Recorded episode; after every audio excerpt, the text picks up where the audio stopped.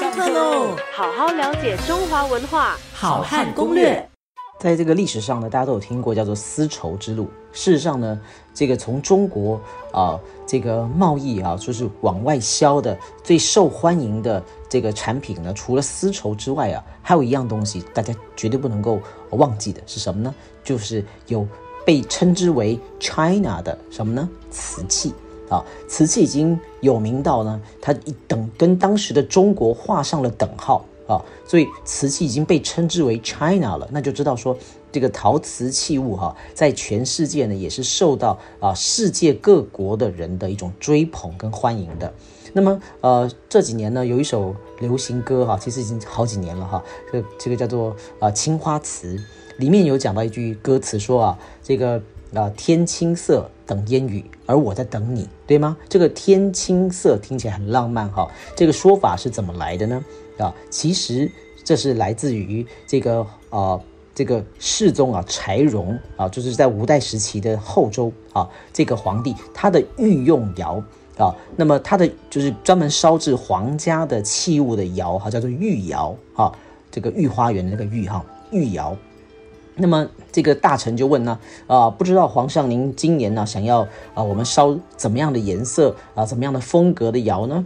啊，这个。呃，世宗柴荣啊，他就姓柴啊，火柴的柴哈。那么啊，他就柴荣就说呢，他说雨过天青云破处，这般颜色做将来，也就是说啊，我要那种哈雨过天青啊的这种颜色，云打开来有刚刚蒙蒙亮的那种颜色，所以叫雨过天青云破处，这般颜色做将来。后面那句话就是说，你就做这种颜色吧。啊，那么所以前面那句“雨过天青云破处”就是我们讲这个啊“天青色等烟雨”这种啊这这句歌词的这个出处源头了。啊，那么这个柴荣当时的这个窑啊，其实烧的烧作品并不多啊。那么因为它是皇帝的御用窑啊，那么在当时就被称之为御窑。可是，在现在呢？我们就因为是柴荣的窑哈，所以被称之为柴窑。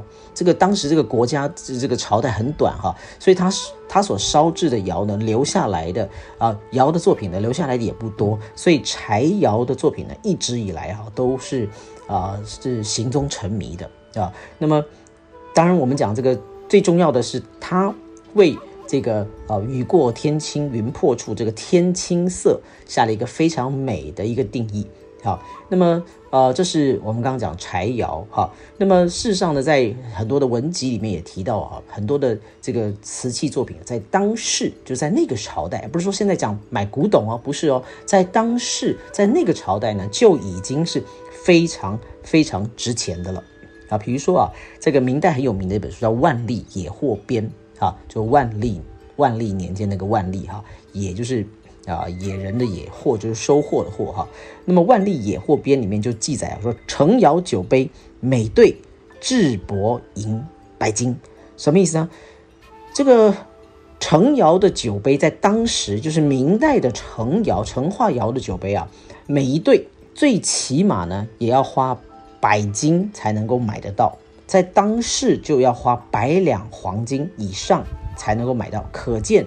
瓷器艺术在当时所受到的宠爱啊，跟现在相比呢，其实有过之而无不及。那更不要讲它成为了这个呃这个古董以后，就是加上了这个呃除了时间的珍贵、空间的珍贵之外呢，还有这个属于在古董市场上面的一种追捧的风尚哈。所以这个陈化窑的作品呢，简直是在啊拍拍卖市场上是一个啊天价的价格在贩售的哈。好好了解中华文化，好汉攻略。下课喽。